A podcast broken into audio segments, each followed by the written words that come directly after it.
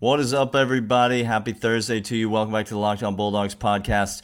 Today we're talking Tennessee. We brought in a Tennessee expert talking about what the Vols are going to be like in the upcoming college football season, what to expect from them. Maybe Georgia's toughest opponent on the schedule, maybe the biggest chance for a loss, people say, for the University of Georgia. And so, what is going to be, what's the Tennessee football team going to be like this year? All of that today on the Locked On Bulldogs podcast. You are Locked On Bulldogs, your daily podcast on the Georgia Bulldogs, part of the Locked On Podcast Network. Your team every day.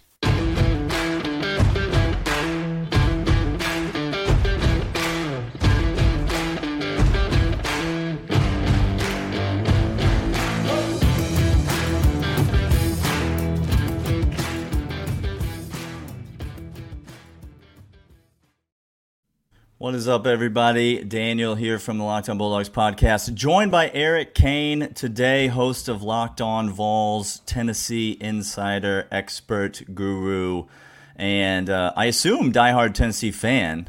Eric, I, I assume that you're you're not just covering a team, but that you actually are a fan of the team that you're covering. Yeah, I mean, I grew up, born and raised in East Tennessee, so it's it's kind of hard to escape. Comes it. with the territory comes Yeah. with the, the, out in East Tennessee. I uh, I'm in Nashville right now, and so I am I'm surrounded and inundated with Tennessee fans, um, which sometimes is fun as a Georgia fan, sometimes less fun as a Georgia fan, depending on how it's going. But um, Eric, thanks for jumping on today. Um, excited to talk about the Vols. Yeah, man. Thanks so much for having me. Um, all right, well let's um, let's just jump in from a from a Georgia fan's perspective. I think it's not um, it's not a secret mentioned in the open that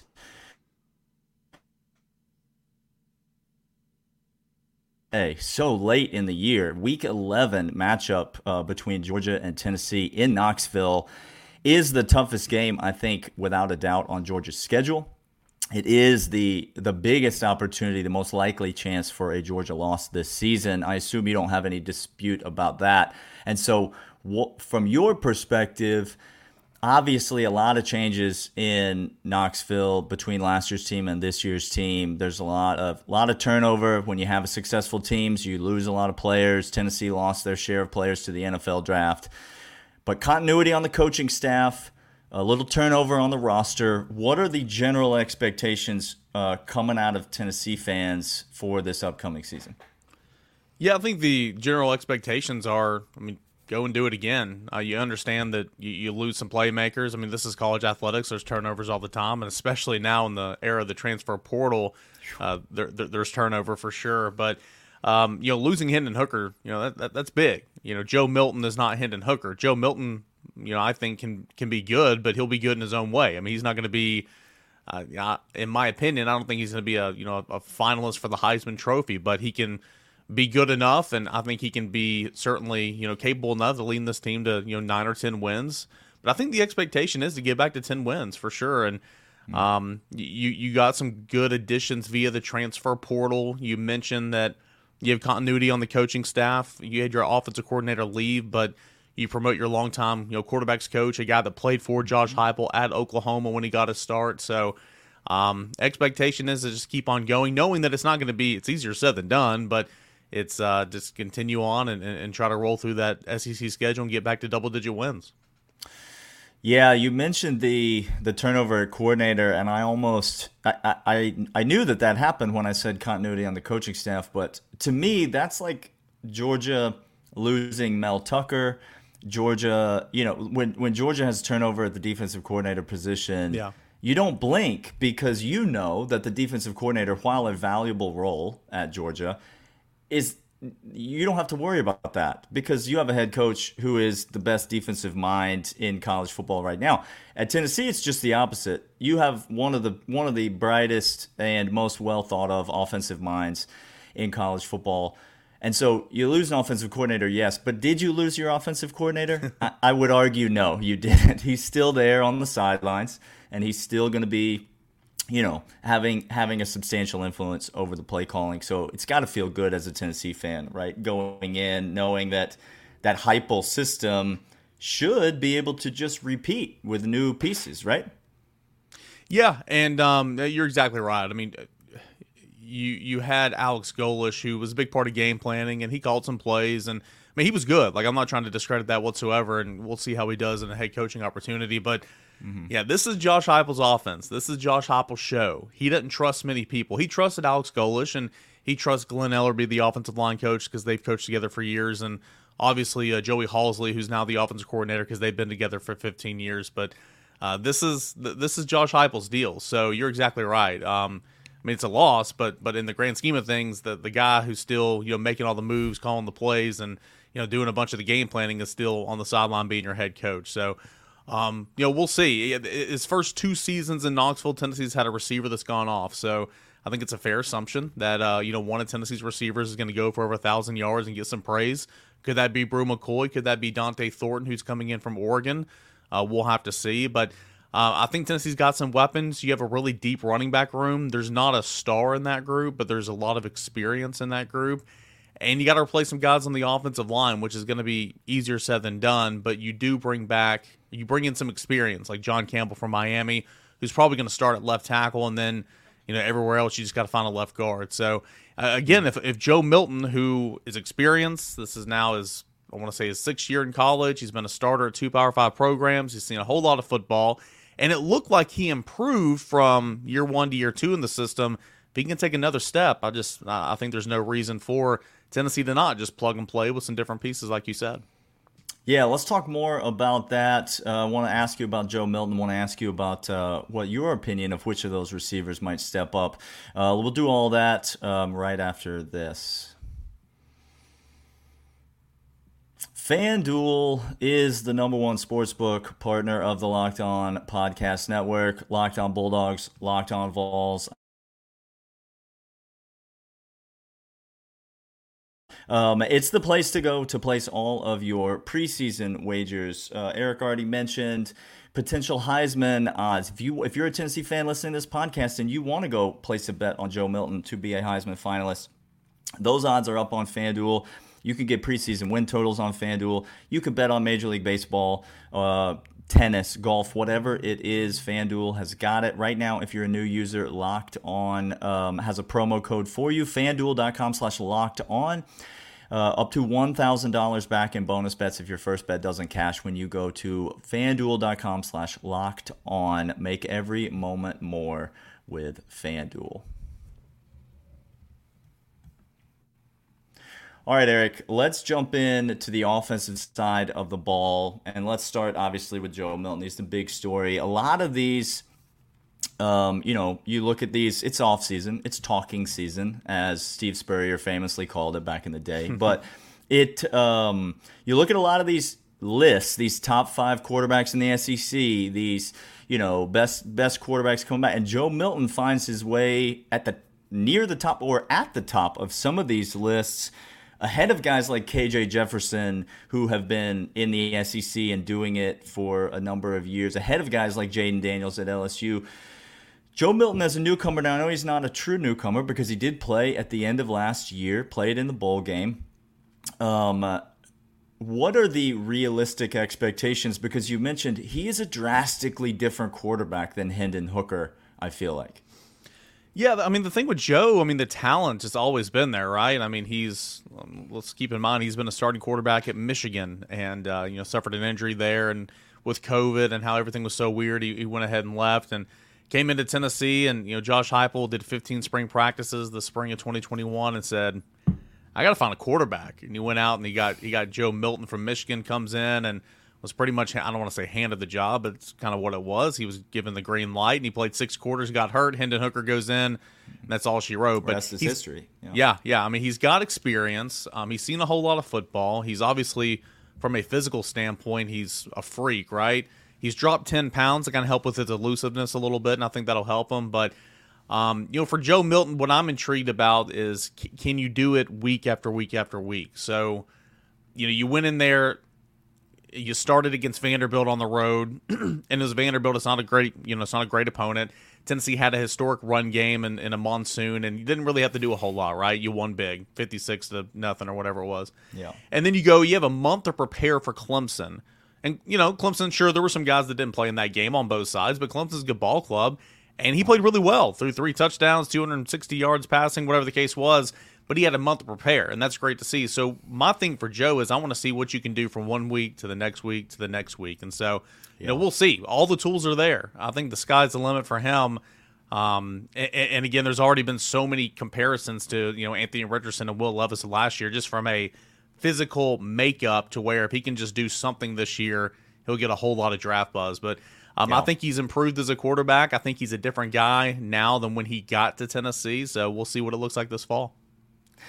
And listen, you can't you can't overvalue experience as a you know coming from a fan base that I know you are well aware loves the old quarterbacks, the old men playing quarterback. Um, Hendon Hooker, Stetson Bennett, people don't realize the same age, but uh, Stetson Bennett perceived to be about 10 to 20 years older than any quarterback who's ever played college football. But you got another one. I mean, Josh Heupel's got another one, and I think that – will that experience translate into maturity? You know, not all age with with age you would hope comes maturity, decision making, mm-hmm. the ability to read a defense, the ability to make the right choice. I think the big question for Joe, what Hendon Hooker was so good at was just the system gets guys wide open. I can't I mean Jalin Hyatt's running wide open down the field so often last year. And Hendon Hooker's just didn't was elite at recognizing that and getting the ball out. Can Joe Milton add that aspect to the big arm and to the elite, you know, athleticism that he already possesses? I think so goes him, so goes the Tennessee football team. You mentioned the receivers and the running game. Apart from the quarterback, give me an offensive skill position that excites you the most on Tennessee's upcoming team this year. Yeah, it's gonna be wide receiver for me. Um, Tennessee plays three wide receivers, and they can get up there in fall camp like they had the last two years and say, "Hey, we got we got six or seven guys. We want to we want to rotate in there. We want this rotation to be big." You know, they can say all they want because of the tempo. Tennessee plays three wide receivers. Um, that's just that's just what it is. Right now, mm-hmm. Tennessee has four wide receivers that can play and have played. And so, you know, football has a way of evening itself out. Somebody will get hurt, yada yada. You know, yeah. it is what it is. But I, am intrigued to see how that shakes out. You got Bru McCoy, who's going to play, who I think is going to be Tennessee's go-to guy, the number one target. On the other side, you got Ramel Keyton, who you know was a man that was forgotten. He's been here for four years. He's using his COVID year now, and and when Cedric Tillman was hurt last year, man, he came out of nowhere and stepped up and was huge for Tennessee.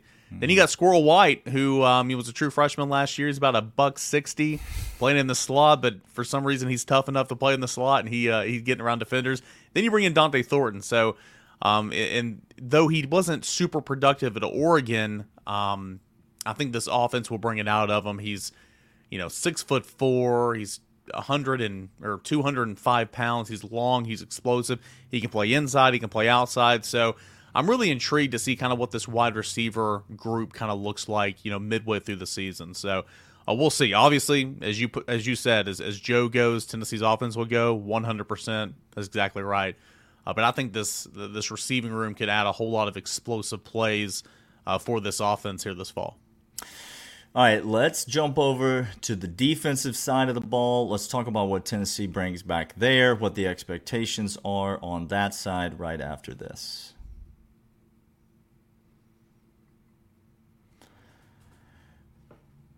All right, Eric.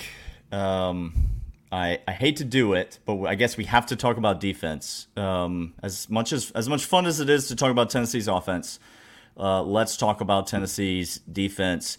They were not. It's not like they were terrible last year. It's not like Tennessee had a bad, a really bad defense. They were, I would say, miles behind the Tennessee offense because the Tennessee offense was very good. Yeah, but I wouldn't say Tennessee really struggled on defense. They obviously gave up a lot of points in some games that mattered, um, but but the offense, you know, kind of was there to bail them out many on many occasions. Is the expectation that 2024, this 2023-24 season, the defense is going to see some improvement or some regression, or where are we at on the Vols defense? Yeah, it's a good question, and um, you know, t- Tennessee's defense, as you pointed out, like I mean, everybody remembers the South Carolina game. That was horrible. I mean, uh, you can't erase it, right? Uh, giving up yeah. 64 points or whatever it was, and you know, give up a lot of points to Alabama, but who doesn't? And you know, 38 points to Florida, but you won those games. But anyway, I mean, Tennessee's yeah. defense, uh, where it mattered last year, third downs, fourth downs, red zone scoring, uh, turnovers, um, sacks. Tennessee got better. Tennessee was a better hmm. defense last year by pretty pretty considerable margin than it was in 2021. So um, we'll see if Tennessee can take a step again this year. You're you're bringing back a whole lot of returners. Mm-hmm. And with this defense, you got to throw the you got to throw the yards per game out the window because they're on the field for 100 plays. Possessions, yeah, it's a high possession game, yeah, yeah, sure. So um, you know you got to throw the yards per game out out the window there. But I do think Tennessee's poised to to take a step defensively because they are deeper in the front seven more so now than they've ever been. You know, Tennessee played three. I kid you not.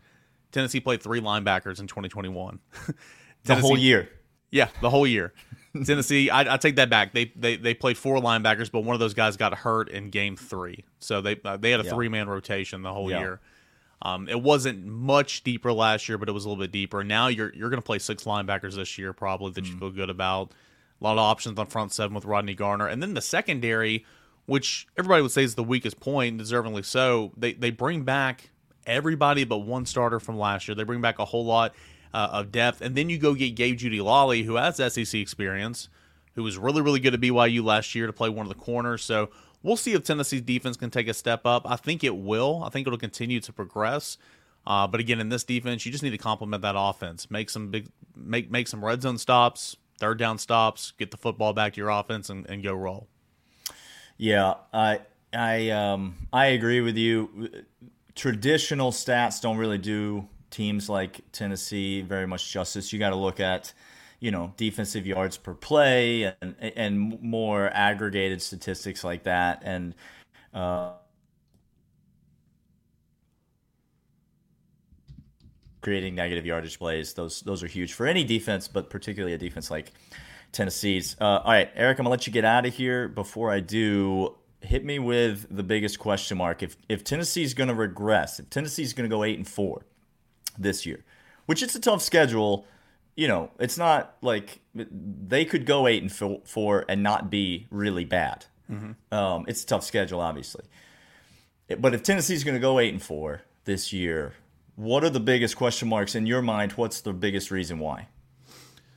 Yeah, I mean, offensive line's big. I mean, you're replacing a guy who just went number 10 overall in the NFL draft. You're replacing another guy that is with the Kansas City Chiefs right now who's been a, you know, 3 4 year starter. So, you know, it's not like you can just plug and play and it's going to be seamless. Now, you can plug and play. It might take a little while, but it's not going to be seamless. So, you know, the offensive line and again, it's just all connected, right? Um, and I hate to just sound so elementary saying this, but I mean, it's quarterback play. Um, it, it's yeah. so, I mean, as you know, it's so important to everything – uh, that you do offensively. And Joe Milton again has got all the potential in the world.